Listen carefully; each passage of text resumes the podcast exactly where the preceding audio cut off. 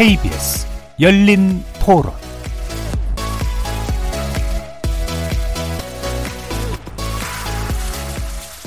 안녕하십니까. KBS 열린 토론 정준희입니다.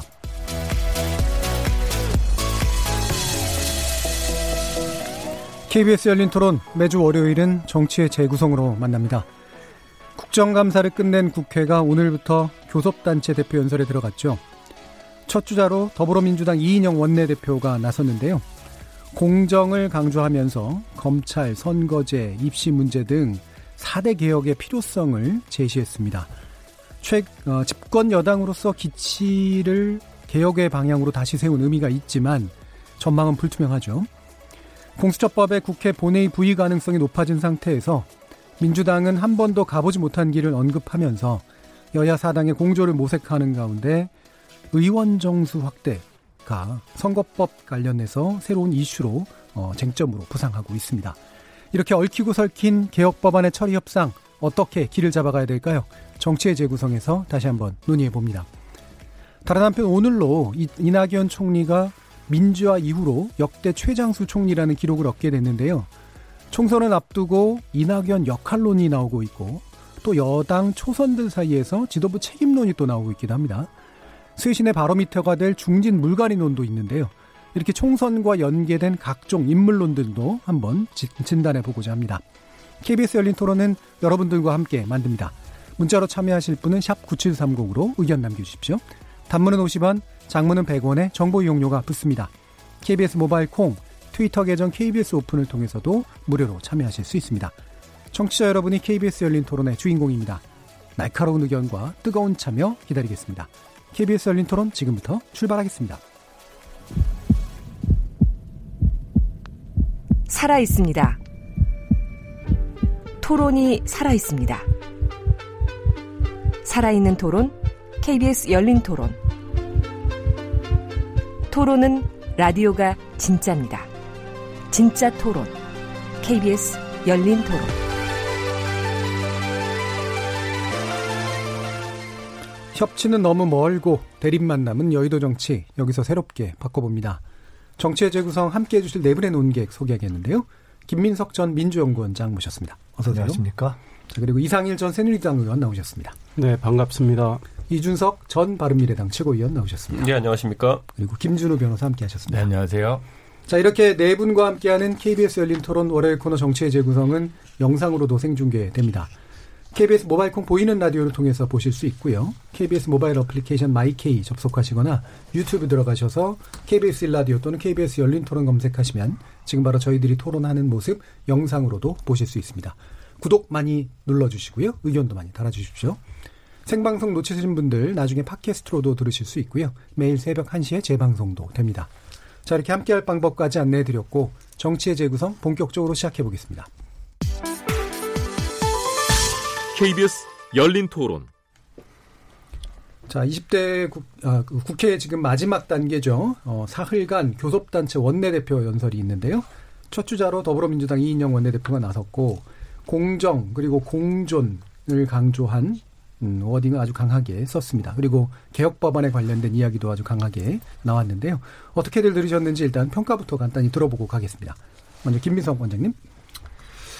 정석 에 가까운 연설을 한 거 아닌가 예. 싶습니다. 그러니까 원내 대표 연설이라는 게 한편으로는 그러니까 그 당시 시대 상황에 대한 요구를 담아내고 또 한편으로는 과제를 이제 제시하는 것 아니겠습니까? 음. 그런 점에서 우리 사회에 이제 제기되고 있는 강한 어떤 양극화로부터 나오는 공정이라는 요구를 큰 시대 정신으로 천명하면서 이제 검찰 개혁과 선거 개혁이라는 가장 현안을 제시했다는 점에서 이제 제가 정석이라고 얘기한 거고요. 또 한 측면에서는 어 이제 과거의 다른 또는 이제 다른 정치인들의 연설과 비교해 볼 때 이인영 원내대표의 스타일이 그대로 좀 나오는 거 예. 아닌가. 그러니까 약간 뭐 독특한 뭘 구사하거나 뭐 음. 화려함이나 아니면 어떤 독특한 무슨 워딩 이런 걸로 좀 재미 보는 경우 있잖아요. 그런 것보다는 그냥 이렇게 정석으로 담백하게 얘기를 풀어가는 그런 스타일을 이렇게 반영한 거 아닌가 일단. 예. 기본적으로 정석이었다. 근데 사실 저는 그걸 보면서 오히려 야 참 고민스러운 것 같다라는 음. 사실 고민이 저는 많이 느껴졌습니다. 이걸 어떻게 풀어가나 하는 그런 아. 고민 네, 그런 게 저는 사실 좀 많이 느껴졌습니다. 예, 그러니까 지금 해야 될 것 그리고 시대 정신에 관련된 것을 얘기하긴 했는데 풀어놨는데 어떻게 풀 수 있을까에 네. 대한 고민을 일으키셨다는 얘기죠. 알겠습니다. 자, 그럼 이상일 정 의원님. 예, 공정과 공전 좋은 말이죠. 예. 아무리 강조해도 지나치지 않죠. 음. 아, 그런데 정말 국정 운영을 공정하게 또 공전의 그런 정신으로 해나가야 되느냐 아, 이런 물음에 있어서 과연 어, 정부 여당이 그동안 얼만큼 잘했느냐 이런 문제 제기를 하고 싶어요. 그런데 예. 앞으로 뭐 그런 취지로 열심히 하겠다는 건 뭐 나무랄 수는 없는데 어, 이인영 민주당 원내대표 연설이 좀 공허하게 들리는 것도 있습니다. 음. 그러니까 공정과 공전을 강조하면서 어, 패스트 트랙에 올라간 예. 것들을 어, 개혁이라고 어, 포장을 해서 앞으로 일방적으로 밀어붙인다면 그게 공전도 아니고 과연 공정한가라는 건 야권에서 문제 제기를 또 할 수 있고요. 예.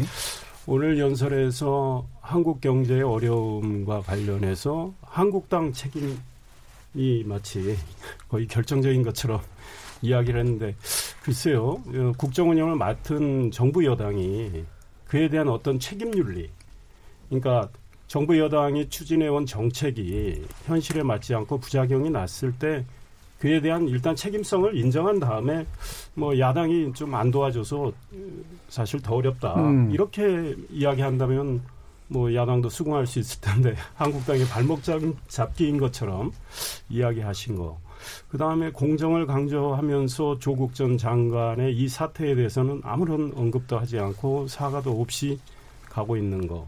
이런 것들에 대해서 과연 국민들이 얼마나 진정성 있게 어, 이인영 어, 원내대표 이야기를 받아들일지 저는 좀 개인적으로 의문이라고 생각합니다. 예.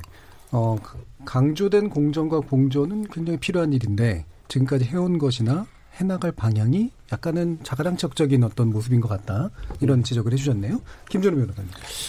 이제 집권 여당의 원내 대표가 갖는 고유의 고민이 그대로 담긴 연설문으로 봤고요. 예. 어, 떤 부분에서는 대단히 구체적인 입법 수단까지 다 일일이 명기를 했습니다. 뭐 소방관 국가직화라든가 뭐 청년보장 기본법이라든가 또 지금 WTO 개도국 지위 때문에 생긴 뭐 직불 문제라든가 예. 뭐 이제 굉장히 또 많이 했고 그래서 본인 스스로 워딩을 했듯이 이제 합리적 진보와 아, 유연한 진보와 합리적 보수의 어떤 공존의 길을 좀 찾자라는 고민. 음. 다시 얘기하면 또 한편으로는 조금 집권 여당이기 때문에 어, 가질 수 있는 중도적인 측면들을 강조할 수밖에 없었고 사실 본인이 원내대표 나갈 때도 이제 그런 일성들도 좀 있었고요.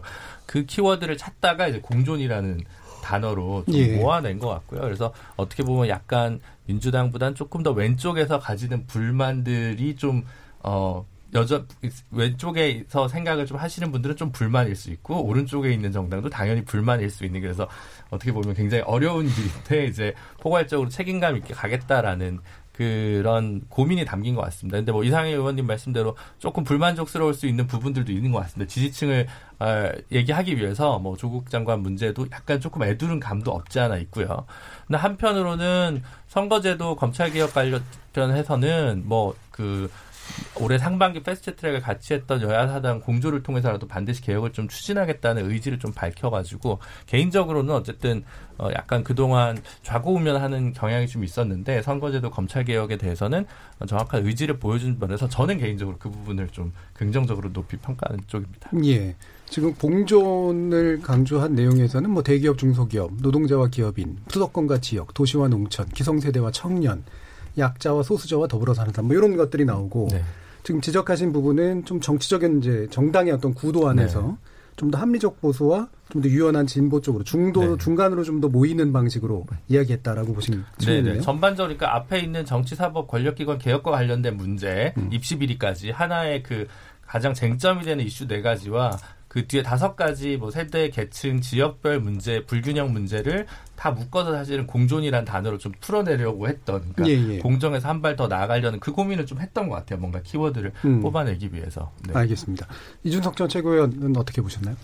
저는 뭐 이 구호라는 것은 사실 음. 나쁜 구호를 내는 바보는 없죠. 음. 구호 자체는 뭐 선의에 따른 것이라 좀 보지만은 실제적으로 아까 언급되었던 5대 과제만 본다 하더라도요. 뭐 대기업과 중소기업의 동반 성장이라고 이야기하지만 최근 대통령께서 보인 행보라는 것은 뭐 삼성 디스플레이 공장 이런 것도 가가지고 하신 게 대기업 위주의 행보로 전환하겠다는 걸 명백히 보인 상황이고 예. 최근에 중소기업을 위한 행보가 무엇이 있었는지 좀 기억하지 못하겠습니다. 음. 그리고 예를 들어 노동자와 기업인의 상생 협력이라고 했는데 최근에 보면 뭐 노동자 우위의 어떤 정책들을 펴다가 이제 기업인 쪽으로 전 뭐 전환하는 낌새는 있지만은 어쨌든 이 정부 내내 어쨌든 노동자 위주의 정책이었다는 건 부인하기 어렵습니다. 그러니까 편향성이 명, 명확히 보이는 상황이고 병존이 불가능한 상황 속에서 노동자와 기업인을 동시에 배려한다?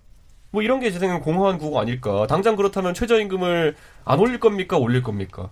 그 문제에 대해서 답을 못 할 겁니다. 52시간 할 겁니까? 안 할 겁니까? 답 못 할 겁니다. 결국은 또 모호한 구호에 그냥 장난이 되지 않을까 하는 우려가 있고요. 예를 들어 수도권과 지역, 도시와 농촌의 균형 발전이라고 얘기했는데 이거 굳이 따지자면 부동산 정책에 영향을 많이 받는 부분일 텐데 주택 뭐 지금 3기 신도시 개발하는 것들 할 겁니까? 아니면 서울 내 재건축 활성화 할 겁니까? 안 할 겁니까? 뭐 이런 것들 결국에는 하느냐 마느냐의 문제 있어가지고 양쪽을 배려하겠다는 말은 공허한 구호가 될 가능성이 높은 그런 상황이고요. 기성세대와 청년의 공존. 최근에 일자리 통계를 살펴보면은 기성세대 또는 이제 노년층의 어쨌든 단기 일자리 위주로 그 일자리가 늘었던 것이 드러나고 있는데 청년을 위해서 어떤 일자리 정책을 갖고 있습니까? 또다시 처음에 대선 공약처럼 뭐 80만 개의 뭐 공공 일자리 늘리겠다 이렇게 하면서 또 공무원 늘리겠다는 것으로 갈 것인지 이번엔 그런 것 최소한의 대안도 없이 이렇게 뭐 이것과 이것을 A와 B를 어떨 때는 A와 B가 아니라 A와 A-를 동시에 챙기겠습니다 같은 다소 모순적인 구호가 될 수도 있는 거거든요. 저는 앞으로 그래서 총선을 앞두고 이미 뭐 국감 때도 몇 번 이제 의원들이 지책했지만은 여러 가지 통계 수치가 정부가 약속했던 것과 그러니까 이제 집이 배달될 시기가 왔는데 그 대선 때나 아니면 그 이후에 모델하우스에서 계속 보여줬던 것 같은 전혀 다른 게 왔어요. 이제 집이 납품될 때가 와서 보니까 수도꼭지도 처음에 금수도꼭지라 그랬다가 지금 가보니까 뭐 어느 제품인도 모를 만한 게 들어와 있고 이 상황에서 지금 새로운 비전을 제시하기보다는 오히려 결산을 한번 해보자. 지금까지 정부의 방향성이 옳았느냐 틀렸냐에 대한 솔직한 이야기가 먼저 나와야 되는 것이 아닌가. 그래야 기업도 혼란을 좀 줄일 수 있습니다. 예를 들어 아까 말씀드렸듯이 방향 전환을 하려면은 오히려 명확한 것이 좋습니다. 소득 주도 성장이 지난 2년 동안에 효과가 없었다. 그렇기 때문에 앞으로는 이러이러한 정책을 하겠다 명시하는 게 좋지. 이것도 하면서 저것도 하겠다. A 하면서 A 다시 하겠다. 이런 것은 뭐 보수하면서 진보하겠다. 저희 손학규 대표가 그러셨거든요. 뭐 그런 거 비슷한 얘기라서 구성원들이 동의할 수 없는 부분입니다. 음. 그럼 이 공존이라는 것의 그 해석은 이준석 최고위원이 보시기에는 모순이기 때문에 문제인 건가요? 아니면은 이거를 중도화시킬 수 있는 방안이 없어서 문제인 건가요? 어, 저는 지금까지 정부가 음. 다소 그런 중도적인 정책을 펼치신 능력을 가진 쪽이었다면은 음. 그 능력에 기대를 해볼 수도 있겠지만은 지금까지 우리 정부가 보여준 것은 뭐 정책적인 면에서 철저하게 득을 보는 쪽과 손해를 보는 쪽이 있음에도 불구하고 정부는 아 이런 정책적 목표가 있기 때문에 무조건 52시간 하겠습니다. 아니 무조건 무슨 뭐 최저임금 인상을 하겠습니다. 그때 반대 여론들이 있었거든요. 근데 반대 여론들을 묶어내는데 실패했 했었어요 그 당시에. 근데 지금은 어떤 전환을 했다는 것인지 보기 힘들기 때문에 결국은 우리가 소위 말하는 바보 샤워라고 하죠. 결국 뜨거운 물 틀었다 안 되니까 찬물 좀 틀겠다고 하는 얘기 정도가 아닌가 이런 우려를 지울 수가 없습니다. 음, 외로 갈짓자 방향으로 본다라는 그렇죠, 거고요. 예. 네. 근데 저는 그 뭐 이준석 그 최고 전 최고위원께서 하신 얘기 중에 좀 집권 여당에서 새겨 들어야 될 얘기도 있지만 사실 연설문에는 또 그 와중에서 또 민주당이 잘한 것들에 대해서도 조금 이렇게 드문드문 묻어놨습니다 연설문에 음. 예를 들어 문재인 케어에서 의료 보장성이 확대됐다든가 뭐 그 상가임대차 보호법 개정을 통해서 소상공인을 위한 보호 정책을 지난 국회에서 통과시켰다든가 이제 몇 가지 이제 사례들을 들면서 그리고 이제 말씀하신 대로 청년 일자리 부분은 해결책이 없으니까 차라리 청년 복지 정책을 조금 더 확, 화끈하게 좀 쓰겠다라는 이제 정책 대안을 좀 내고 있고 그래서 문제 이제 윤석 의원, 윤석 최고위원께서 얘기하신 분 저는 일리가 있, 지만 다른 부분에 분명히 있다. 그래서 저는 이 정부가 다 잘했다고 생각하지는 않는데 그리고 말씀하신 대로 이제 왔다 갔다 행보거나 정책 처방의 순서가 바뀐 것도 있었어요. 예를 들어 상가임대차 보호법이 사실은 먼저 통과되고 최저임금 인상이 좀 뒤에 됐었으면 음. 이 파급 효과가 좀 덜했을 것 같거든요. 근데 네. 어쨌든 둘 다 정리는 됐기 때문에 그래서 갈짓자 행보도 맞고 아직 그 풀지 못하고 있는 숙제들도 꽤 많고 지금 사실 이제 입시 정책 관련해서도 약간 갈짓자라고 얘기할 수 있지 않습니까? 그래서 그런 부분들이 있는 건 분명한 것 같고 그것들에 대한 비판에 대해서 좀 수용할 건 수용해서 어, 정당 어, 집권당이 어쨌든 남은 2년 반의 정부 동안 조금 더 옹골차게 좀 정책 수행을 잘 해야 나갈 필요는 있겠죠. 네, 이번 그 디테일로 가서 예. 뭐 다 얘기하기는 어려운데 한 두 가지만 말씀하신 것 중에 조금 음. 이거는 좀 이해를 해줬으면 좋겠다 싶은 것은 어차피 이제 집권 여당이 무한 책임이 있기 때문에 음. 제, 제기하신 것들에 대해서는 다 어, 각각에 따라서 이제 귀담아 들어야 된다고 생각하는데요. 근데 특히 경제 정책의 경우는 뭐 다 잘 아시다시피 진보 정권이 집권을 하건 보수 정권이 집권하건 실제 경제 정책을 피는 데 있어서는 이른바 소위 policy mix라고 해서 다양한 측면들이 조합이 되는 거 아닙니까? 근데 예를 들어 어느 시점까지는 노동자 주도의 정책을 피고 또 어떤 시점에서는 갑자기 대기업 위주로 돌아갔다 이렇게 평가하는 거는 사실은 조금 무리가 있죠. 이번에 뭐 삼성 디스플레이 방문했던 것을 가지고도 지금도 말씀하시고 예를 들어 이제 심상정 대표도 그런 말씀을 하셔서 논란이 잠깐 됐었지만 실제로는 그게 일본의 규제 이후에 방문을 하면서 그날의 주된 어젠다는 사실은 대기업과 중소기업의 상생 선언을 하는 것에 주 초점이 있었던 네. 것이기 때문에 그냥 방문했다는 것만 가지고 야 이거 대기업 쪽으로 확 돌았네 이렇게 평가하는 것은 조금 일면적이지 않는가라는 생각이 들고 경제가 사실 어, 저희 그 여권 내부에서 두 가지 견해가 있었습니다. 그러니까 뭐 다 완전히 드러난 건 아니지만 그 문재인 대통령 출범한 이후 초기부터도 전체적인 세계 경제의 상황, 최근에 뭐 베스트셀러 중에 수축 사회 이런 얘기를 하는 분들도 있지만 전체적으로 경제가 이렇게 세계적으로 다운되고 있기 때문에 이게 사실은 만만치 않다. 우리가 노력하지 노력을 하고 소득 주도 성장을 해서 확 좋아진다기보다는 어려움을 구조적으로 이렇게 이렇게 지연시켜 나가고 타파해 가는 거는 시간을 가지는 것이다라는 쪽으로 해서 어려움을 조금 더 강조하자는 의견과 예. 그것이 좀 긴 빼는 측면이 있기 때문에 그렇지 말자는 의견이 있었는데 사실 저는 약간 비, 조금 어려움을 강조하자는 쪽이었어요. 예. 근데 예. 그것이 주류는 아니었죠. 그러니까 음. 현실 정치를 풀어감에 있어서 그런데 제가 지금 말씀드리고 싶은 것은 오늘 이제 얘기 중에 예를 들어 해외 뭐 IMF 같은 데서조차도 얘기를 하고 있는 확장 재정을 해야 될 거 아니냐라는 음. 것에 대해서는 사실은 여야를 막론하고 좀 귀 기울여야 되는 측면이 있고 아마 이인영 대표가 원내대표가 얘기하는 것을 야당에서 야 왜 경제가 어려운데 지금 몽땅 우리한테 책임을 떠넘기냐라고 하는 것보다는 실제로 이게 누가 해도 어려우니 이 측면에서 좀 협조가 필요하지 않느냐라는 정도로 이해를 해주실 대목이 좀 있을 것 같다. 그것을 지금 현재 경제적으로 실물에 있어서 어려움이나 이런 것을 다 야당이 발목 잡아서 몽땅 안 된다. 이렇게 만약 그렇게 들렸다면 그건 예. 뭐 표현을 조금 수정할 필요도 저는 있다고 보고요. 근데 음. 그렇게 해석할 필요는 없다. 지금 실제로 뭐 누가 해도 상당히 어려운 그런 측면이 있는 구조에 대해서 지적을 하고 그래서 제가 처음에 고민이라는 말씀을 드렸지 않습니까? 경제도 그렇고 사실 지금 선거법, 검찰개혁법 오늘 쭉 얘기 나왔습니다만은 이제 저희가 오늘 논의하겠습니다만은 야 이거 어떻게 풀지? 음. 아마 이인영 원내대표 머리가 지금 깨질 겁니다. 저는, 예. 저는 제가 한 가지만 보충하겠습니다. 예. 제가 이제 김민성 원장님 말씀하신 것처럼 정책의 믹스가 중요하다는 말 전 당연히 공감하고요.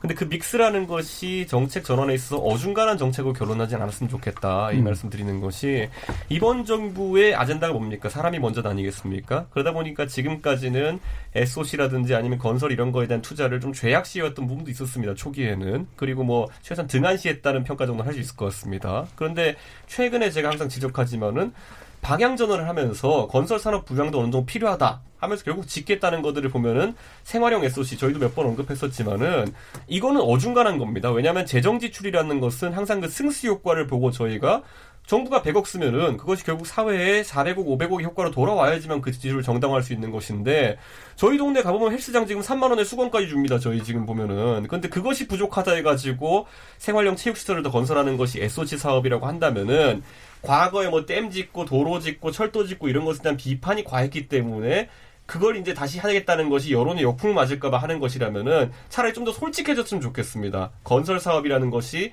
일정 부분 뭐 교육을 받지 못한 노동자들이라든지 아니면 전국 단위로 어느 정도 재정 사업 지출을 통해 가지고 균형 발전을 꾀한다든지 효과가 있을 수 있는데 그걸 부인하고 자꾸 뭐 생활형 에소시 하겠다 이런 말들 하는 것이 저는 전환하다가 움찔해 가지고 중간 단계쯤에 머무는 것이 아닌가라는 우려가 좀 하나 있고요.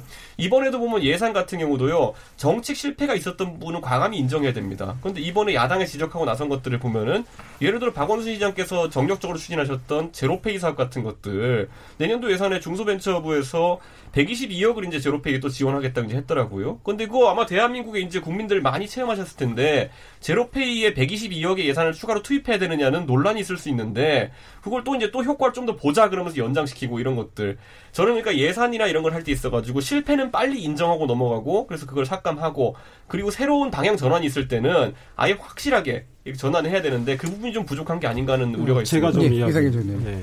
그러니까 이 디테일로 뭐 따지자면 한도 끝도 없는데 어, 현 정부에게 좀 어, 이렇게 좀 생각을 해보라고 권하고 싶은 건 그런 겁니다. 그러니까 소득 주도 성장, 어, 큰 정부, 재정의 확장, 뭐 정부가 원하고자 하는 어떤 정책 목표를 이루기 위해서 그런 수단을 쓰는 건데 아마 우리 OECD에 있는 대부분의 선진국들 보면요. 그 민간이 우리 경제에서 차지하는 비율이 통상 한 80% 됩니다. 그리고 이제 정부의 역할이 한 20% 됩니다.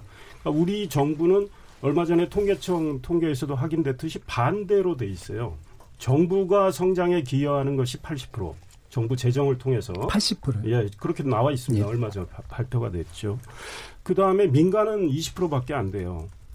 그러니까 우리 민간이 소위 말해서 위축이 되고 있고 기업하는 분들이 소위 뭐 기가 꺾이고 일자리가 제대로 창출이 안 되죠. 정부가 국민 세금을 써서 창출할 수 있는 일자리는 매우 제한돼 있고 이미 일자리 통계에서 확인할 또 확인할 수 있듯이 어, 지난 8월에 45만 명 늘어났다고 정부 자랑했죠. 그 일자리에 39만 명은 60세 이상입니다. 어르신들 아르바이트성 일자리입니다. 그러면 제조업 일자리, 30대, 40대 일자리는 지속적으로 지금 줄고 있거든요. 국제 경제가 어려운 측면도 있지만 우리 정부의 정책에서 문제가 발생하는 건 없는 거 아닌가. 정부는 이거 정말 진지하게 따져서 기업의 활력을 제고하도록 해줘야 되고요. 기업은 기가 죽을 수밖에 없는 것이 무리한 최저임금 인상. 그 기업이 감당하기 어려울 정도로 최저임금이 인상이 됐죠. 주 52시간제를 굉장히 강제하는 차원에서 이제 와서 이제 탄력 근로제의 뭐 이야기가 나오는 상황인데 그것도 같이 보완해서 입법이 안 되는 이런 상황. 그 다음에 민주노총이 얼마나 득세하고 있습니까? 뭐 가, 조합자들도 늘어나고 있지만 지금 정부하고 민주노총 상당히 각을 세우고 있는 네, 상태 각을 세우고 있지만 음. 민주노총의 불법 탈법에 대해서 우리 정부가 공권력을 제대로 집행한 적이 있습니까? 이게 공정한 겁니까? 이게 정말 정의인 겁니까? 그러니까 어떤 공정이나 정의도 잣대가 똑같아야 되는데 아니 경찰들이 있는 가운데 민주노총이 어, 기업에서 일하는 임원을 끌어내는데도 경찰은 제지도 하지 않고 이런 것들이 수없이 나오고 있어요. 그러니까 노동을 하는 분들은 아 민노총에 가입하면 개인적으로 혜택을 볼 수 있죠.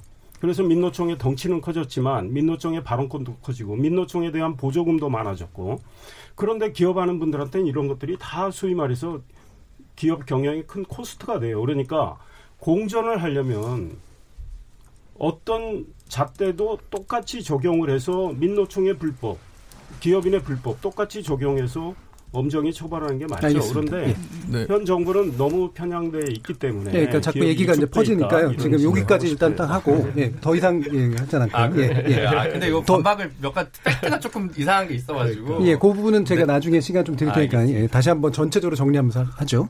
예, 이제 공수처법하고 선거법으로 넘어가야 될 것 같아서 제가 일부러 좀 음. 부득이하게 끊었습니다. 왜냐하면 한 번씩들 다 도셨기 때문에요. 어, 지금 이 두 가지가 지금 묶였는데 일단은 이제 자동 그러니까 부위가 될 가능성이 상당히 높아졌고 그렇다고 상정되는 건 아닌 상태죠. 어, 지금 이게 이제 이른바 여야 사당 간의 조정 과정에서 선거법과 공수처법이라고 하는 것들이 이제 묶여서 갈 수 있을 것이냐 말 것이냐의 문제에 대해서 지난번에 물론 논의는 했습니다만 요번에 요, 요 상황에 대해서 일단 얘기를 먼저 좀 듣고 가죠. 이 부분은 이준석 최고위원 얘기부터 듣죠. 저는 이제 공수처법의 이제 일정에 대해 가지고는 예. 결국 이제 법사위에서 90일이 추가로 필요하냐 이 논란 같은 경우에는 저는 이게 4월에 통과될 때는 이 논란이 없었어요. 그렇기 때문에 야당이 좀 긴급히 끌어댄 것 같긴 하다라는 우선 분석은 전 동의하고요. 예. 근데 반대로 이제 여당 같은 경우에는 이 패스트트랙이라는 것이 원래 선거법과 그 사법개혁 안에 이제 그 결합된 아니었는데 뭐왜 결합된지는 둘째치고 결합된 아니었는데 일정을 따로 분리해서 가자고 하는 것은 어쨌든 뭐 또 다른 나름의 의도가 있다 이렇게 판단하고요. 어, 지난번에 저희가 공수처의 허점에 대해서 몇 번 짚었지만은 이 일정상 서두르는 것 자체가 많은 국민들에게는 뭐 공수처법에 대한 여론은 최근 여론조사에 보면 상당히 갈리고 있거든요. 그런 상황 속에서 서두르는 혹시라도 조국 장관에 대한 수사나 이런 것들 염두에 둔 거 아니냐라는 합리적 의심 받을 수밖에 없습니다. 예. 그래서 저는 지금이라도 그 문희상 의장님 같은 경우에는 원래 평소에 의회주의자로 상당히 합의의 원칙을 중요하시는 분으로 이제 알려져 있는데 이번에 사실상 뭐 언제든지 상정할 수 있다는 취지로 이제 본인의 해석을 이제 말씀하셨거든요. 그렇기 때문에 저는 좀 그런 부분에 있어가지고는 여유를 좀 가져줬으면 좋겠다 의장님도 왜냐하면 지금 그 국회에서 이 패스트트랙 그 갈등이라는 것이 사실 수십 명의 의원들이 이제 사실 검찰 수사를 받는 상황까지 가게 된 아주 안 좋은 선례로 남아 있는 상황 속에서 사법개혁안이라는 어쩌면 새로운 기구의 설치입니다. 새로운 기구의 설치라는 것은 사실 상당한 뭐 어떤 신중성을 기해야 되는 것인데 논의가 숙성되지 않은 상황 속에서 6개월 전에 이제 패스트트랙이 태어났다고 해가지고 바로 처리하려고 하는 것은 아주 제가 봤을 때는 협치의 의지와는 좀 벗어난 부분이 있다 이렇게 생각하고 저는 대신 자유한국당도 뭐 선거법과 공수처에 있어가지고 뭐 무조건 반대 입장만으로 지금까지 오다 보니까 의, 그 논의가 성숙되지 않고 지금 단계에 왔다 이런 문제 인식 하에 조금 더 책임 있는 사람들이 책임 있는 발언으로 협상을 하는 모습을 보여야 되지 지금처럼 어떨 때는 원내 지도부가 나섰다가 어쩔 때는 또 이제 법사위원들이 나섰다가 이렇게 산발적인 안들이 남립하는 상황 속에서는 사실 뭐 아까 제가 말씀드렸던 것처럼 사법 개혁에 적극 협조하는 자세를 보이긴 어렵다. 아, 그런 생각을 좀 하게 됩니다. 그 두 개는 공존할 수 있는 것 같으세요? 모순적인 것 같으세요? 어떤 방금 지금 얘기하신 그러니까 예를 들면 방향을 정해서 나가는 것이 필요하다라고 아까 이제 공존의 예, 측면에서 얘기하셨잖아요. 저는 근데 공수처 안만 본다 하더라도요. 음. 지금 민주당 같은 경우에도 개별 의원들이 하는 말들이 전원을 제가 듣는 거는 사실 상당히 민주당도 양보할 의지가 있는 부분이 있다고 저는 전해 듣고 예. 있거든요. 예. 그렇다면 자유한국당 입장에서도 공수처는 무조건 안 된다는 입장 계속 견지하는 것인지 아니면 음. 공수처에서도 이런 이런 독소 조항이 제거되면은 받을 수 있다는 것이 정도는 원내 지도부가 가름말을 트고 그다음에 여러 안들이 나와야 되는 것인데 지금 그런 모습이 전혀 보이지 않습니다. 왜냐면 선거법 같은 경우도 그때 마찬가지였거든요. 예. 가르말 터가지고 우리가 원하는 안은 무엇이다가 나왔으면은 서로 그 좁혀질 수 있는 접점이 있을 텐데 지금 상황에서는 뭐 접점이 만들기 힘들어 보입니다. 알겠습니다. 이분 김재석 공수처를 먼저 처리하겠다는 것은 지난주엔 저희가 비판을 좀 했고 예. 근데 이제 지난주 수요일 목요일 지나가면서 이인영 원내대표는 이제 wording을 바꿨죠. 그래서 양수 겸장을 둬서 만약 자유한국당의 협의가 잘 안 되면 여야 사당 공조 정신으로 돌아가서 추진하겠다고 했으니까 뭐 공수처 우선 처리 뭐 이런 거는 이준석 최고위원은 좀 지나간 얘기인 것 같고요. 그런 거 이제 뭐 국회 time table에 없는 것 같습니다. 그렇고 그리고 이제 공수처 협의안 같은 경우는 민주당은 가급적 처리하는 게 원칙이기 때문에 뭐 권은희 의원 안, 바른미래당 권은희 의원 안을 거의 뭐 수용해도 무방할 정도로 좀 열린 자세를 갖고 있는 것으로 최근에 뭐좀 보입니다. 그래서 뭐 그게 크나큰 현재 쟁점이 될 것 같지는 좀 않습니다. 그래서 어뭐 이제 그렇고요. 그래서 결국 오히려 관건은 그러면 선거법 관련해서 실제로 자유한국당 그리고 또는 여야 사당 공조 쪽에서 어느 협의가 우선순위가 생기고 어떤 정치의 역동성이 앞으로 3주간 어떻게 벌어지느냐 이렇게 보이는 거고요. 오늘 그 국회 시정연설에서 이인영 원내대표가 12월 17일 날 그 예비 후보 등록일이라고 했잖아요. 그래서 그때까지는 좀 마무리를 짓자, 정리를 하자라고 워딩이 나온 것으로 보이고 그래서 어 12월 초 현실적으로 예산을 논의하는 시점 뭐 했을 때 12월 10일 경 정도에는 어떤 방식으로든 좀 선거제도와 검찰개혁 어, 법안들이 좀 처리될 것으로 보이는데 문제는 선거제도 어, 패스트트랙 법안이 지금 원한 그대로는 통과될 가능성이 0이기 때문에 그 수정 작업이 어떤 방식으로 논의될 건가에 귀추를 좀 주목해야 될 것 같습니다. 일정을 그래서 예산 처리 직전인 12월 10일 정도 직후에 아, 직후에 예, 예. 알겠습니다. 이상님. 그러니까 예산안은 12월 2일 날 처리하도록 돼 음. 있으니까요. 예.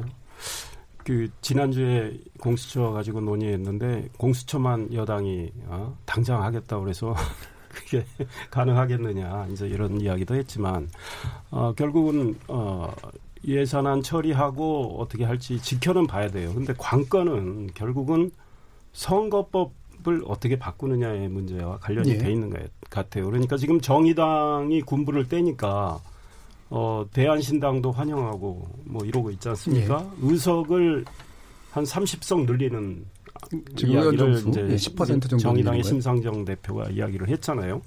민주당은 당론으로는 아직은 아닙니다. 음. 그러나 어 뭐 민주당의 박주민 의원이나 이런 분들은 지금 개인적으로는 찬성한다 하면서 소위 말해서 분위기를 만들고 있죠. 예. 그러니까 지금 민주당 입장에서는 어 공수처를 신설하고 싶은데 정의당을 비롯해서 민주평화당, 대한신당이 협조를 안 해주면 공수처 처리할 수가 없어요. 공수처 관련 법안을. 그렇다면 그쪽에서 원하는 거를 떡을 줘야죠.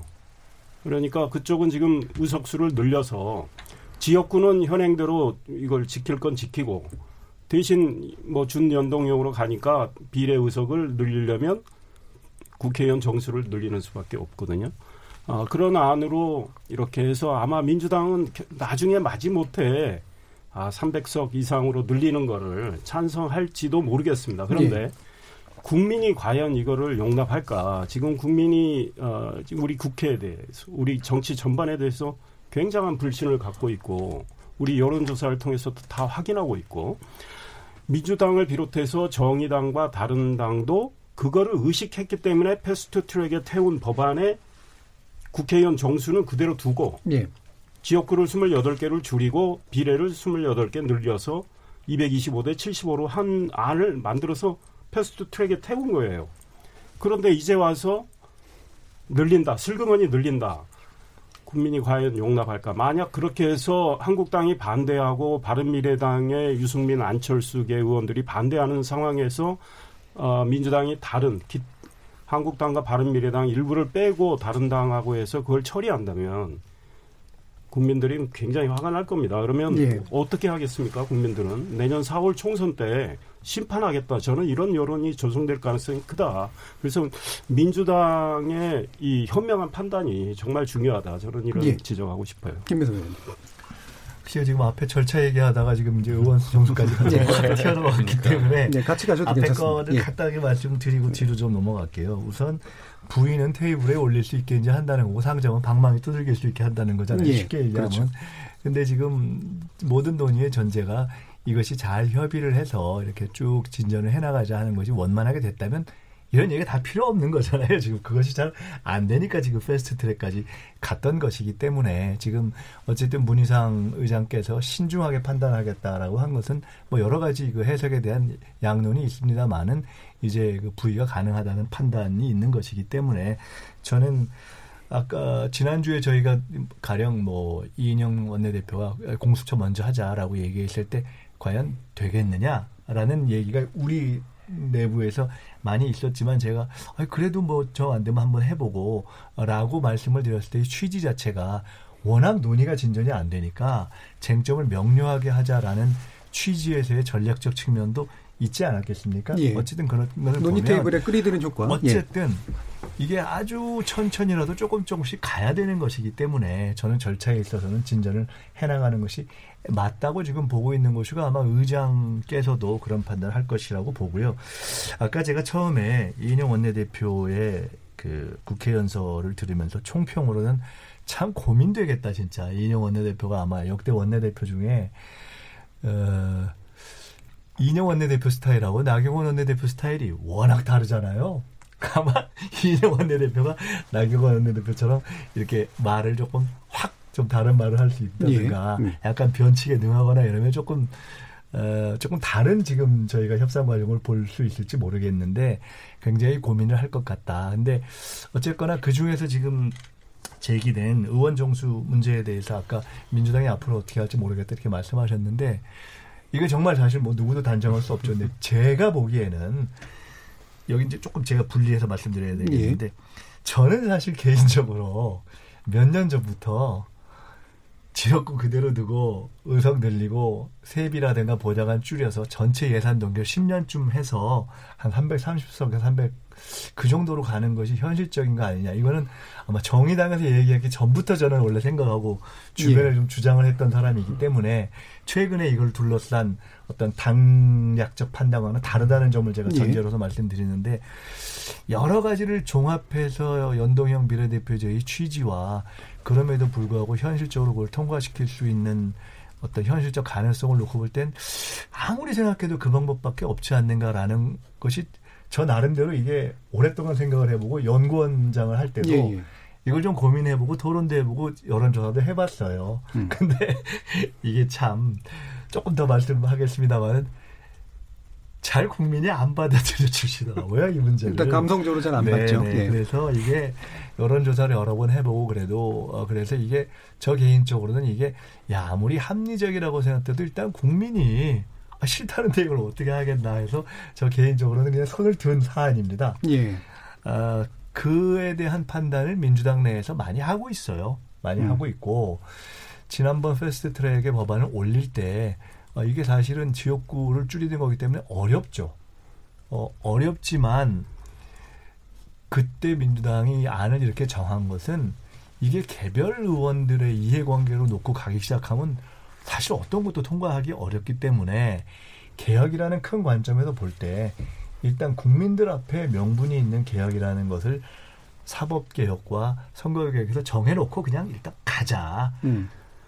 그걸 다 맞출 수가 없으니까 그렇게 해놓고 가야 의원들이 아무리 개인적 이해관계가 있다 하더라도 마지막에 이게 개혁이냐 아니냐 또 자기가 어 대외적으로는 적어도 옳다고 천명했던 안에서 개인적인 이해관계 때문에 뒤로 갈 것이냐 하는 문제를 놓고 갈 때 그래도 정치가 아무리 정치가 개인적 이해관계가 중요하다 하더라도 명분과 원칙이라는 것이 그래도 더 앞서는 것이 아니냐라는 고민을 담아서 사실은 이 패스트트랙 마지막 결정을 했, 했던 것이기 때문에 저는 물론 지금 이제 선거법을 사법개혁 처리해야 하는 것 때문에 고민이 있습니다만은 쉽사리 이게 사실 민주당이 그 지금 말씀하신 의정 정수를 올리는 것으로 가기도 모르겠습니다. 저는 지금 최근 원내지도부 얘기를 안 해봤지만 제가, 조금만 보태면 예, 이상 의원님 말씀이 이제 전 이제 반만 맞다고 생각했는데 음. 그래서 아까 12월 10일 얘기한 거는 정기국회가 100일입니다.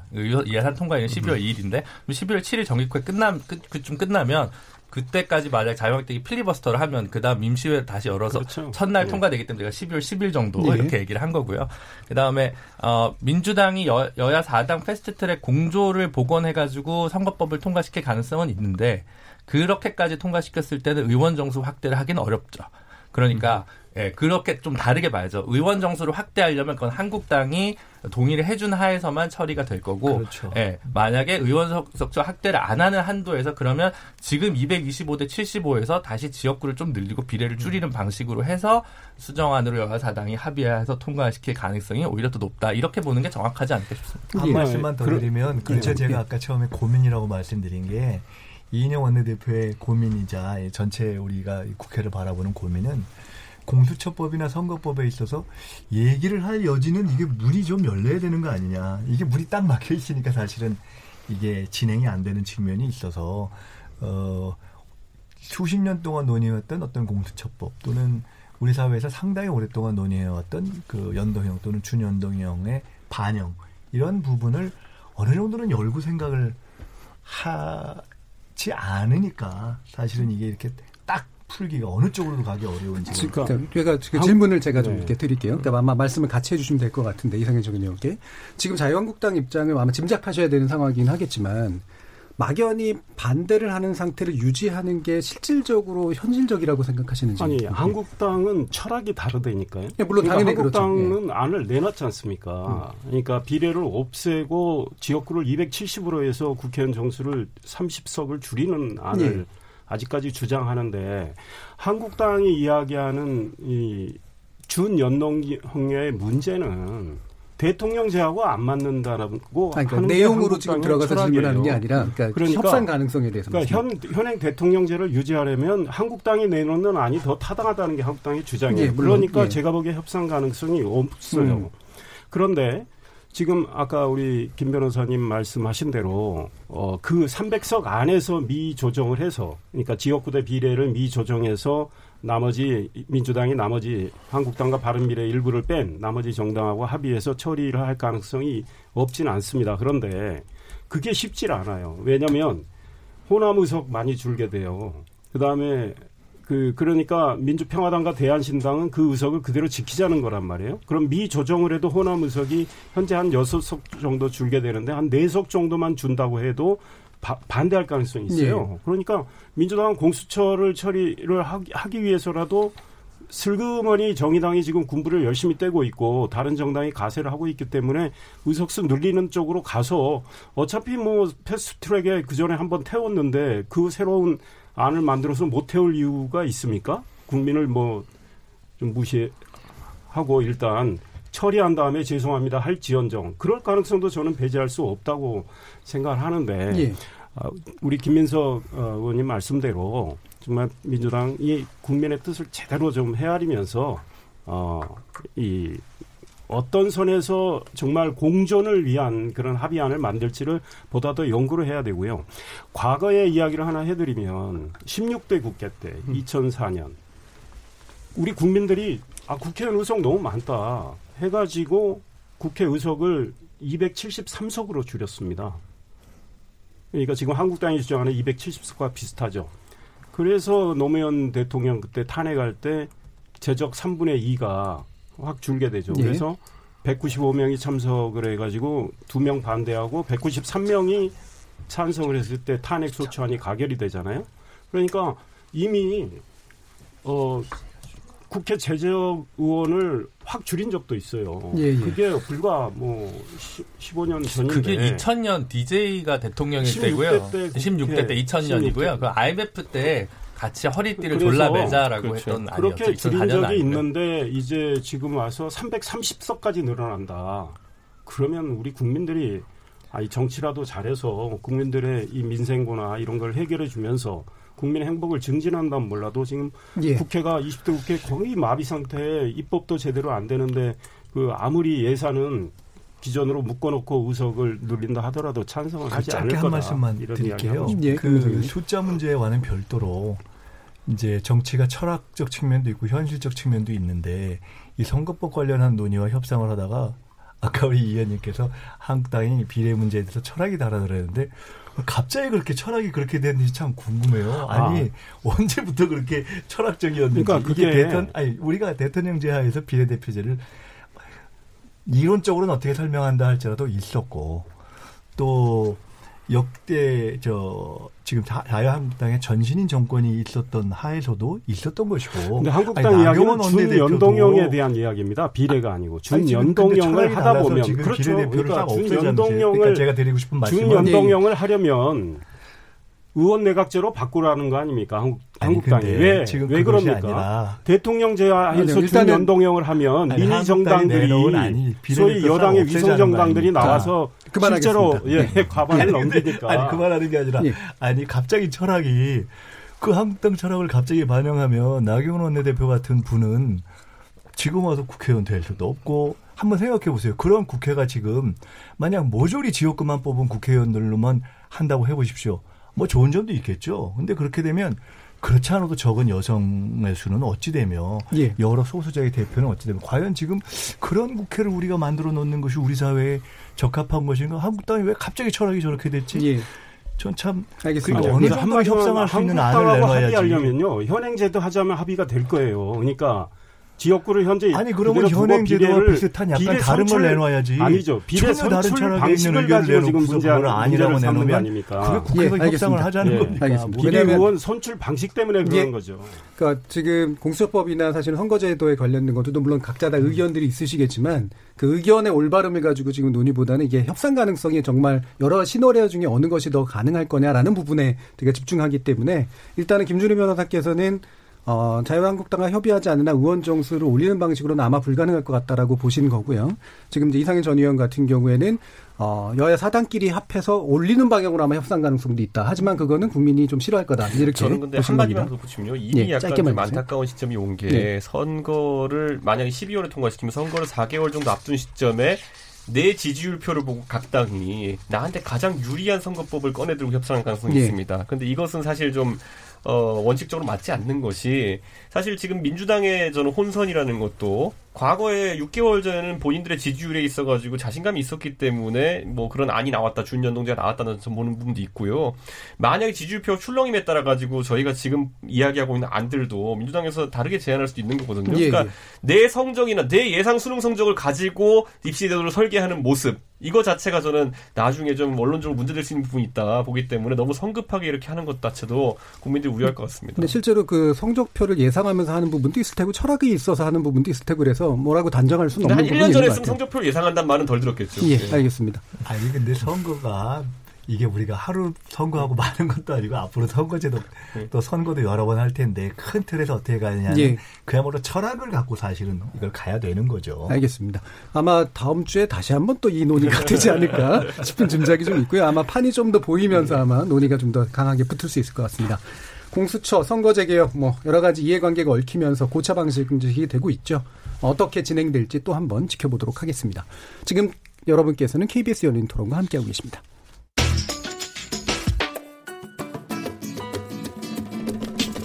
묻는다, 듣는다, 통한다. KBS 열린 토론. 듣고 계신 청취자 여러분, 감사드립니다. 들으면서 답답한 부분은 없으신가요? 궁금한 점은요? 그렇다면 함께 토론에 참여하시죠. 유료 문자 9730을 이용하시면 됩니다. 단문은 50원, 장문은 100원의 정보 이용료가 있습니다. 스마트폰 어플리케이션 KBS 모바일 콩을 통해서도 무료로 참여하실 수 있습니다. KBS 열린 토론은 언제나 열려 있습니다. 듣고 계신 KBS 열린 토론은 매일 밤 1시에 재방송됩니다. 자, 그럼 우리 토론 진행되는 동안 청취자들이 보내주신 의견 들어보고 가죠. 송아랑 문자 캐스터. 안녕하십니까. 문자캐스터 송아랑입니다. 청취자 여러분이 보내주신 의견 소개해드리겠습니다. 유튜브로 김영준님, 패스트 트랙, 개혁 맞아요. 무소의 뿔처럼 국민만 믿고 공수처를 밀어붙이세요. 의원수 늘리는 건 찬성, 단 세비는 동결. 콩으로 지리산 불곰님, 경제 문제, 한국당은 직접 직접 책임, 민주당은 관리 책임. 콩 아이디 5688로 시작하시는 분, 소득주도 성장, 최저임금, 52시간 근무제, 탈원전, 반일운동 모두 경제에 마이너스 효과만 가져왔습니다. 콩으로 선다리님, 야당인 자유한국당이 매번 국회에서 일은 안 하고 장외로 나가니 집권 여당이 어떻게 정책을 펼 수가 있겠습니까? 콩으로 아내모대님, 좀 여당의 동조도 좀 해봅시다. 물어뜯기만 하지 말고 정치 지겹네요. 콩 아이디 K7414로 시작하시는 분, 법을 만드는 국회는 언제까지 법 위에 있을 겁니까? 7835님, 공수처 백혜련 안은 힘들 것 같습니다. 권은희 안이라도 합시다. 유튜브로 레몬 맛있다님, 국회의원 수 좀 늘리는 건 반대 안 해요. 너무 양당 체제도 문제입니다. 유튜브로 슬리핑 드림님, 공수처 통과시키려면 정수 늘려서 다른 야당들 설득하는 수밖에 없습니다. 56 9655님, 이인영 원내대표 정치력이 참 부족합니다. 콩아이디 K7372로 시작하시는 분, 의원 한 명도 늘리지 마세요. 4309님, 지금 있는 의석 가지고도 일을 제대로 안 하시면서 무슨 의석을 늘린단 말입니까? 유튜브로 이옥삼님, 국회의원 늘리고 세비 줄이고 비서관들 줄이면 찬성합니다. 라는 의견 주셨습니다. 지금 방송을 듣고 계신 청취자 여러분이 시민 농객입니다. 계속해서 청취자 여러분의 날카로운 시선과 의견 보내주세요. 지금까지 문자캐스터 송아랑이었습니다.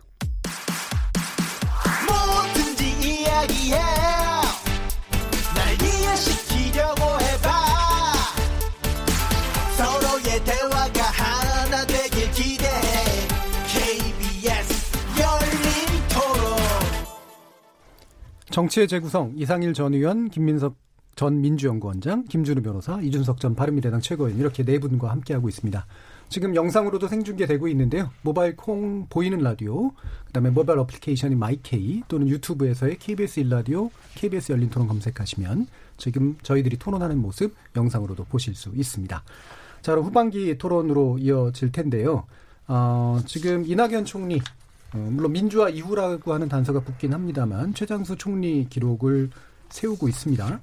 어, 물론 이제 이낙연 총리가 안정적으로 국정 운영을 하고 있다라는 증명일 수도 있고 어, 사실은 또 이제 총리를 갈아치운다라고 하는 것이 또 쉽지 않은 전국의 측면들도 좀 여러 가지도 있는 것 같고요.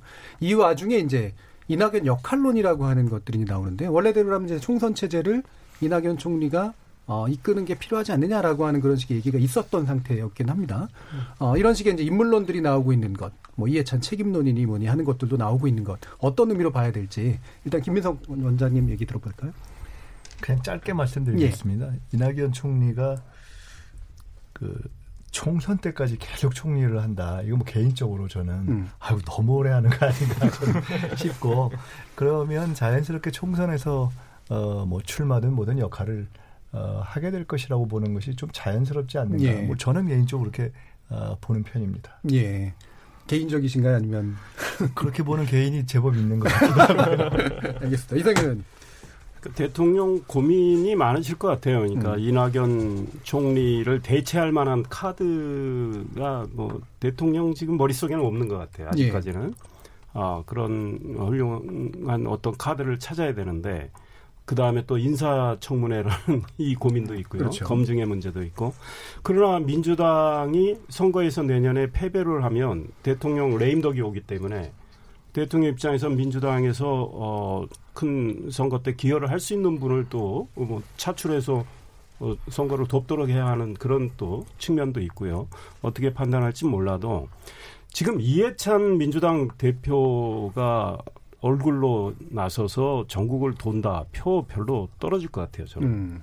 그러니까 이낙연 총리 징발을 하는 게 민주당 입장에서는 훨씬 낫지 않을까 이런 생각을 개인적으로는 합니다. 아, 그렇기 때문에 이낙연 총리는 적절한 때 물러나고 아마 민주당의 뭐 선대위원장을 맡든 예.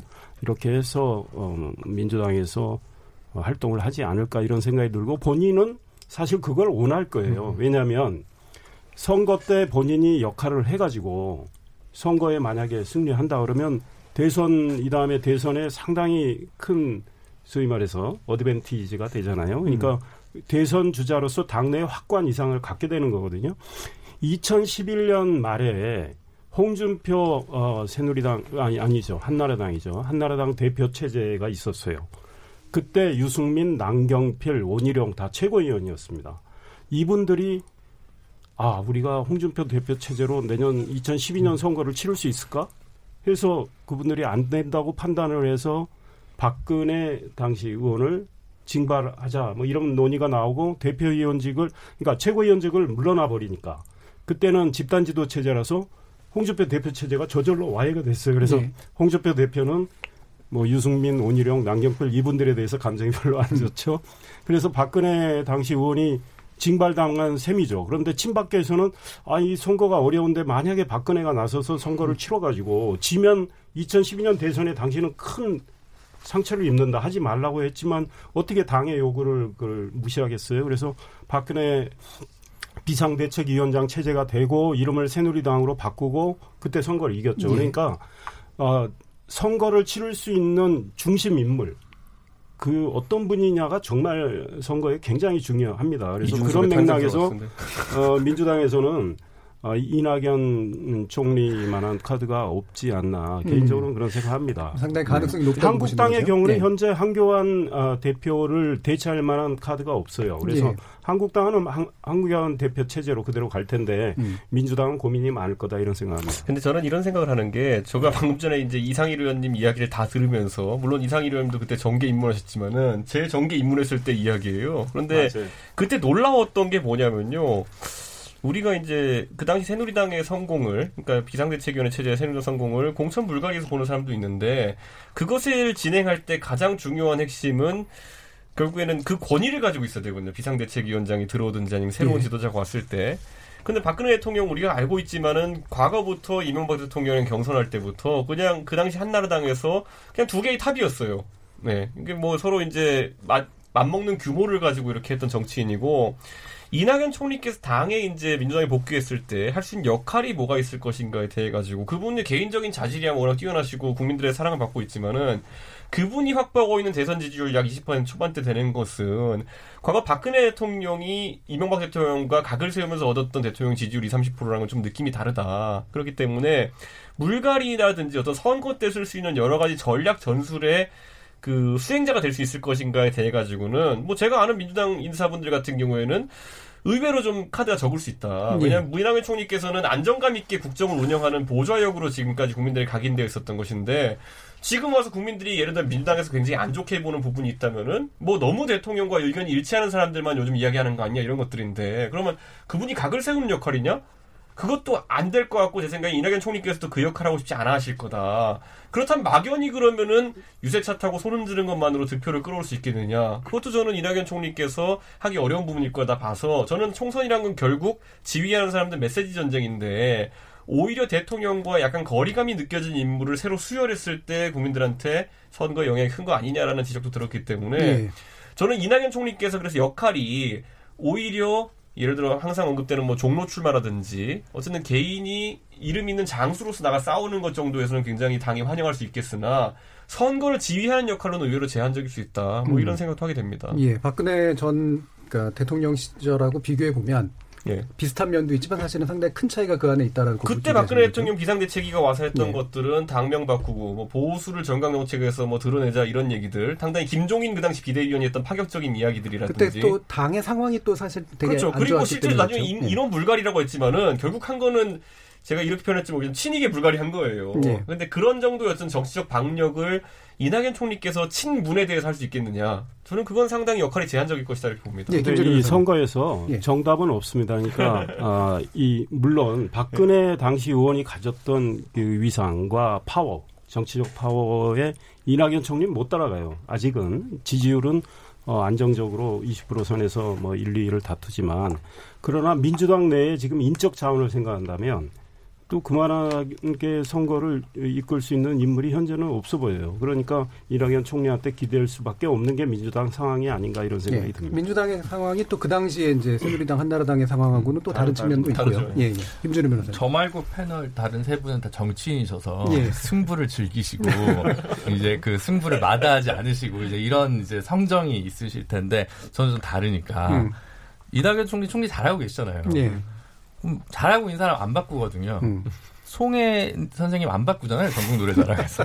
잘하는 분 계속 잘하고 우리도 뭐 3년, 4년 네. 하는 총리를 둘 수도 있지 않나요? 라는 음. 생각이 저는 음. 한편으로 들어요. 오히려 이 국정에서 안정적으로 메시지 관리가 나오는 건 전에 없는 카리스마 있는 관리형 총리거든요. 이런 총리는 되게 오랜만인 것 같아요. 제 기억에 거슬러 올라가면 한 고건 총리 정도? 뭐 하여튼 굉장히 좀 오랜만이어서 오히려 이제 국정 운영이 꼭 총선 결과 가 조금 안 좋더라도 반드시 레임덕이 없는 거라고 생각하지는 않습니다. 그래서 저는 오히려 국정 운영의 안정성을 위해서 좀 잡, 잡고 싶을 거다라는 생각을 좀 하고요. 두 번째로 이낙연 총리 개인의 입장에서 보면 선대위원장을 해서 공천을 책임지고 뭐 이런 역할까지 하면 사실 본인이 말하자면 흙탕물이든 피튀김이든 이제 주저하지 않고 하셔야 되는데 굳이 그렇게 본인이 그 역할을 하면서까지 뭐 당을 장악하고 뭐 이런 성격도 아니시고 그런 성정도 아니신 것 같은데 총선 등판에서 책임지는 자리에 하는 것을 달가워 하실까라는 생각도 있고요. 다른 한편으로 선거 전략은 사실 우리 뭐 김민석 원장님도 계시지만 사실 이해찬 대표님이 선거 전략에 있어서는 사실 대중적 지지도와는 별개로 상당히 좀 유능하신데 반해 이낙연 총리께서 전국 단위 선거를 관리해 본 경험은 좀 적은 문제. 그리고 어 불편 부당하게도 굉장히 본인한테는 마이너스고 disadvantage입니다만 어쨌든 호남 인사를 다시 전면에 내세우는 것이 더 악화된 영남 여론에 또 어떻게 영향을 미칠 건가의 문제 이런 문제를 좀 조목조목 생각해 보면 저는 개인적 차원에서 당의 차원에서 그리고 시민이 보는 정부의 바라는 차원에서 보면 좀 각각의 층위에서 이낙연 총리 등판에서 네거티브하거나 어, 별로 꼭 가장 좋은 수는 아니다라고 생각할 근거는 또 있지 않나 이런 좀 음, 생각을 합니다. 희망인지 예상인지가 약간 불분명하긴 하네요. 저는 그거는 아직 좀 숙고를 해봐야 할것 같습니다. 이 부분은 약간 더 들어야 될 네, 간단간단한 말씀을 네. 드릴게요. 결국은 이낙연 총리 본인의 어떤 희망도 있을 것이고 인사권자인 대통령의 판단이 결국 네. 중요한 거겠죠. 그렇기 때문에 지금 김 변호사님 말씀하신 것처럼 뭐 잘하는 총리 굳이 바꿀 필요 있겠나 하는 선택지 여전히 저는 있다고 봅니다. 그러나 그냥 전체적으로 저희가 이렇게 경험적인 흐름 이런 것으로 놓고 보면 할 수만 있다면 어 이제는 한번 바꿀 때도 되지 않았나 하는 생각을 해보는 것도 뭐 크게 무리는 아니다 이런 생각 하나 들고요. 두 번째로 근데 그것을 이제 논의할 때 어. 그러니까 제가 뭐 안 바꿀 수 있다라는 전제에서 말씀드린 거죠. 근데 얘기할 때 그러면 이낙연 총리가 만약에 총선에 등장한다면 그것이 이해찬 대표의 책임론과 연결되는 함수인가? 그것은 꼭 그렇지 않을 수 있다. 예. 특히나 이제 지금의 여권, 지금의 더불어민주당을 이해할 때는 과거의 정당, 과거의 이제 민주당 계열의 정당들이 가져왔던 어떤 정치적 경험과 문법을 가지고 해석하면 약간 오판을 하게 될 것이다. 언론에서도 음. 그런 식으로 이렇게 음, 그렇죠. 그 예. 틈을 내서 기사를 쓰면 약간 오판이 될 가능성이 높다. 아마 그것은 내부 권력 투쟁으로서의 뭔가 탑을 그러니까 당내의 탑을 바꿔내는 음. 그러한 방식이라기보다는 여권이 동원할 수 있는 자산들을 극대화한다는 측면으로 이해되는 것이 아마 합당하지 않겠는가라는 생각이 들고요. 또 하나는 지금 그 이해찬 대표 체제 하에서의 이 공천 이런 것이 사실은 저는 자유한국당 분들한테도 그런 말씀 많이 들었는데 비교적 부러워할 만큼 또 우리 정당 사에서 상당히 이 진일보한 시스템으로 지금 많이 정리가 되어 있거든요. 예. 그 그런 부분을 이끌어온 데 있어서는 이해찬 대표의 경험과 리더십이 굉장히 음. 중요한 음. 거였어요. 그리고 이 국면에 있어서 어 당내에서 이 조국 상황을 거치면서도 이것에 이 국면에 있어서의 마이너스가 된 측면이 있다면 그 책임을 이해찬 대표에게 물어야 된다. 이런 어떤 공론적 합의가 있는 것도 아니기 때문에 예. 전체적으로 저는 어, 이낙연 총리가 총선에 있어서 뭐 등장을 하거나 조금 더 역할을 하는 부분을 이해찬 대표의 어떤 문제 또는 어, 집권당 내부에서의 어떤 권력의 교체 문제로 해석하는 것은 좀 과도한 해석이고 좀 잘못된 해석이 될 가능성이 훨씬 많다. 예. 아. 기자들의 예측이 많이 틀리기도 하지만 기자 출신의 제 감으로 한번 이야기를 하면 음. 이해찬 대표는 공천까지 마무리를 하고 나는 공천 혁명을 했습니다. 음. 아, 개혁을 했습니다 하면서 명예로운 퇴장을 할 가능성이 있다. 그리고 선거 운동을 지휘하는 건 이낙연 총리. 이런 내세울 지 않을까 민주당이 예. 그런 전략을 갖고 있을 것 같고요. 교회 그냥 네. 민주당 있다 아닙니다. 아, 예상입니다. 또 하나 우리 김 변호사님 말씀하셨는데 이 못하는 장관 좀 가, 가셨으면 좋겠어요 대통령이 아니 잘하는 총리는 놔둬도 괜찮은데 음. 못하는 장관들이 천진데 음. 왜 갈지 않고 그냥 가시는지 모르겠어요 사람 넓게 구하면 그보다 훌륭한 분들 많습니다. 알겠습니다. 어, 누구를 말씀하시는지는 묻진 않겠고요. 자, 한국당 얘기로 좀 넘어가 보죠. 네. 예, 한국당 지금 어, 여러 가지 얘기들이 나오는데 일단은 뭐 외부 영입 명단을 발표한다는 얘기도 있고요. 근데 동시에 보면은 지금 한참 또 문제됐던 게 이제 패스트 트랙에 그 논란이 있었을 때 그게 공천 가산점 문제로 왔다 갔다 하다가 또 표창장 수요 문제 가지고도 굉장히 또 논란들이 좀 있었어요. 지금 한국당 상황 어떻게 보세요, 인석 씨? 저는 이제 나경원 원내대표 같은 경우에는 12월에 교체되느냐 마느냐가 하나 이제 관건이 예. 될것 같고요. 근데 이번에 표창장 수요식 같은 경우에는 제 생각엔 그렇게까지 논란이 될 줄은 몰랐어요. 예. 뭐 나경원 대표도 그런 거였고 그런데 확실히 나경원 대표를 견제하려고 하는 세력이 많구나라는 것을 세워나왔다. 이번에 음. 느끼게 됐고 그래서 그 리더십이 좀 불안정해질 수 있다는 생각하게 되고요. 그 말은 황교안 대표도 자칫 잘못하면 선거를 앞두고 비슷한 비판의 대상이 될 수 있다 이런 이야기거든요. 음. 왜냐하면 많은 의원들이 최근에 뭐 자유한국당의 지지율이 다소 반등했다고 하지만은 그건 외생 변수였다는 인식이 되게 강할 거거든요. 네. 아니 본인들이 알 거 아닙니까? 우리가 뭐 잘한 게 딱히 없는데 올랐다 그러면은 뭐 운이 좋은 걸 수도 있겠지만 사실 불안불안한 거거든요. 언제든 다시 내려갈 수 있다는 생각이 들기 때문에 그래서 어떤 약간 큰 기술 걸어라 이런 이야기들이 나올 테고 그 큰 기술을 거는 데 있어 가지고 나경원 황교안 체제가 과연 적임 체제인가에 대해 가지고는 조금씩 이제 부글부글 밑에서 이제 끌어오르는 상황이다 이런 것들이 감지되었다 이렇게 보고요. 저는 이번에도 오늘도 보면 이제 자유한국당이 유튜브 채널에서 다소 이제 문제가 될 수 있는 소지에 뭐 벌거숭이 임금님으로 예. 묘사했던 그런 영상이 올라와서 언론과 여론을 좀 집중 포괄을 맡고 있는 상황인데 이런 잔매를 자꾸 맞다 보면은 결국에는 황교안 나경원 리더십이라는 것이 흔들릴 수 있고 그때가 다시 한번 뭐 보수권 전반에 있어가지고 선거 전략을 고민하는 시기가 되지 않을까 이런 음. 생각을 좀 하게 됩니다. 저는 이거에 대해 가지고 그 선거법 협상 같은 경우도 사실 나경원 의표 교체 시기가 12월이거든요. 되면 만약 교체된다고 하면은 그 협상의 리더십으로 나경원 대표를 가져가는 것에 대한 불안감도 어느 정도 작용했다 저는 예. 이렇게 봅니다. 자유한국당 의원들 개개인 입장에서는 선거법 협상이 굉장히 중요한 것이 수도권의 의원들은 내심 말 못하지만은 연동형이 나쁘지가 않습니다. 음. 근데 예를 들어 영남 의원들 같은 경우에는 의석 축소를 전제로 한다면은 연동형이 나쁘거든요.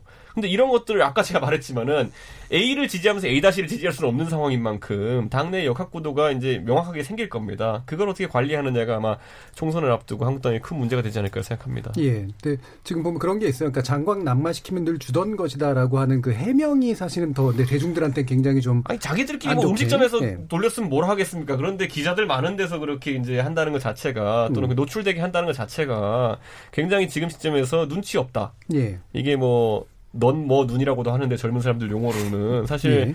그런 상황인 거죠. 알겠습니다. 네. 김민석 의원은 어떻게 보십니까? 정치가 이제 철학이 중요하고 그보다 어떻게 보면 감각이 굉장히 음. 중요하잖아요. 근데 결국 대부분 이렇게 망할 때 보면 감각이 떨어져가지고 망하잖아요. 이게 아 이거 뭐 제가 뭐 요번 일로 망한다 이렇게 얘기하는 건 예, 예, 아닌데 예. 개인이든 집단이든 음, 음, 음. 근데 그 선거를 놓고 보면은 잘해야 이기고 두 번째는 오버해 안 해야 또 안 지잖아요. 음. 그러니까 근데 이렇게 보면 뭐 늘 그래서 저희 이거 뭐꼭 남의 당을 얘기하는 것이 아니라 저희도 선거를 많이 치러 보면 항상 선거는 정말 마지막까지 아주 진실하게 절실하게 하고 그다음에 절대 교만하거나 오버하면 안 된다. 한 방에 훅 간다 이런 얘기 예. 매일매일 실수로 자성을 음. 하면서 하는데 그런 점에서 보면 사실은 이번에 표창장도 그렇고 이번에 유튜브 네, 캐릭터 문제 예. 이런 경우는 참 감각이 굉장히 떨어져 있, 그러니까 그 있다는 생각이 많이 들어요. 음. 좀 딱하다는 생각이 많이 들어요. 감각도 좀 떨어지고 그다음에 그게 욕 먹을 줄 모르나 음. 이런 생각이 들고 음. 어그 순간순간에 어떤 그, 그 균형 감각을 상실 하는 것 같다. 그러니까 그래서 저것이 음 어떤 개별 사안들에 있어서 어 전술적인 좀 득을 보더라도 큰 지지율, 큰 대세 어떤 시대 감각에 있어서 확 뒤집는 거를 못 하잖아요. 자유한국당이. 예. 그래서 그런 거 아닌가 하는 생각이 음. 들더라고요. 예, 옳고 그름 따지면 이게 같은 사고를 하는 사람들의 눈에 보기엔 별 문제가 없다고 보여지는데 당장 바깥으로 나오면 확 이상해지는 상황들이 생기잖아요. 그런 그래, 게 아닌가 싶은데. 그래서 소위 예. 이제 저희가 말하는 정당들도 악마의 대변이라고 우리 보통 예. 이야기하죠. 항상 줄기차게 비판할 수 있는 세력이 안에서 커야 되는데 음. 저는 방금 정 교수님 말씀하신 것처럼 탄핵 이후에 자유한국당이 다양한 어떤 목소리를 내는 것보다는 위기를 극복하기 위해서는 좀 순혈성을 강조하는 분위기가 계속되다 보니 보니까 저는 뭐 전당대회 결과도 다들 그렇게 나왔다 좀 보고요. 지금 시점에서 선거를 앞두고도 순혈성을 강조하는 상황, 그 순혈이라는 것이 하필이면 국민 다수의 지지를 받기 어려운 친박성을 이제 이야기하는 것이거든요. 예. 저는 이게 이번에 하나의 뭐, 뭐, 미리 맞는 매가 될 수 있다면은 그 부분에 있어서 보수가 좀 바뀌어야 되지 않을까 생각이 예. 됩니다. 이상희 의원님 좀 네, 비슷한 생각인데, 예. 어, 한국당이 참 개인적으로는 저는 안타깝다 이런 생각을 많이 합니다. 그러니까 우리가 정치는 어, 얼마든지 하기에 달렸고 그 하기에 따라서는 감동을 줄 수도 있거든요. 음. 국민들한테 감동을 드리고 그로 인해서 국민 지지를 확장해 나갈 수도 있고 그러니까 어, 제가 한국당이 아쉬워하는 건 문재인 정부를 그리고 여당을 비판하는 거는 뭐 야당으로서 저는 당연하다고 생각합니다. 아, 날카롭게 비판을 해야죠. 그러나 사실관계에 근거해서 비교적 냉철하고 논리적으로 네. 아, 비판을 좀 했으면 좋겠다. 이제 이런 건데 그런 것들이 좀 부족한 측면이 있어요. 음. 그 다음에 자기 당의 자기네 잘못에 대해서 인정하고 정리하는 것도 필요하다. 그러니까 문재인 정부에 대해서 왜 잘못을 인정하지 않고 깔아뭉개고 가느냐라고 지적하면서 자기네 문제를 정리 안 하면 설득력이 떨어지지 않습니까? 예. 예컨대 5.18과 관련된 문제들 예. 이런 것들을 지금 계속 밀어둔 채 가고 있단 말이죠. 이런 것들이 굉장히 안타깝다. 그러니까 김민석 의원님의 이 감각의 어떤 상실에 대해서 저도 동의를 하는데 사실 감각 상실의 제일 큰 문제는 대통령과 청와대와 민주당의 조국 사태 처리였죠. 그런데 어찌됐든 어느 쪽이든 뭐 하다 보면 잘못할 수 있어요. 잘못하면 잘못을 인정하고 책임을 느끼고 정리해 나가면 그래도 국민들이 아 제정신으로 제대로 정치를 하려고 하는구나 네. 이런 평가를 해주는데 그런 면에서 한국당이 좀 부족하고 쇄신 노력을 정말 아주 지속적으로 크고 작은 것들을 해 나가야 어, 저 소위 무당파들도 한국당을 다시, 다시 보고, 어, 한국당이 달라졌네. 네. 이런 평가를 하게 되고요. 그렇게 되면 보수의 중도까지 갈 수 있는 통합의 길이 열리는데 아직 그게 안 되고 있어서 예. 오히려 민주당이 뭐 야당 잘 만났다 이런 이야기까지 할 정도죠. 예전에 이상희 의원님이 선거 때 예. 대변인하실 때 마실선 네. 없었습니다. 알겠습니다.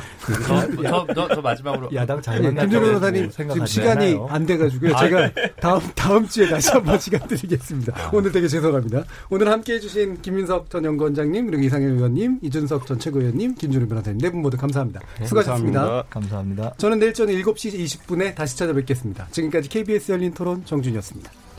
Bunu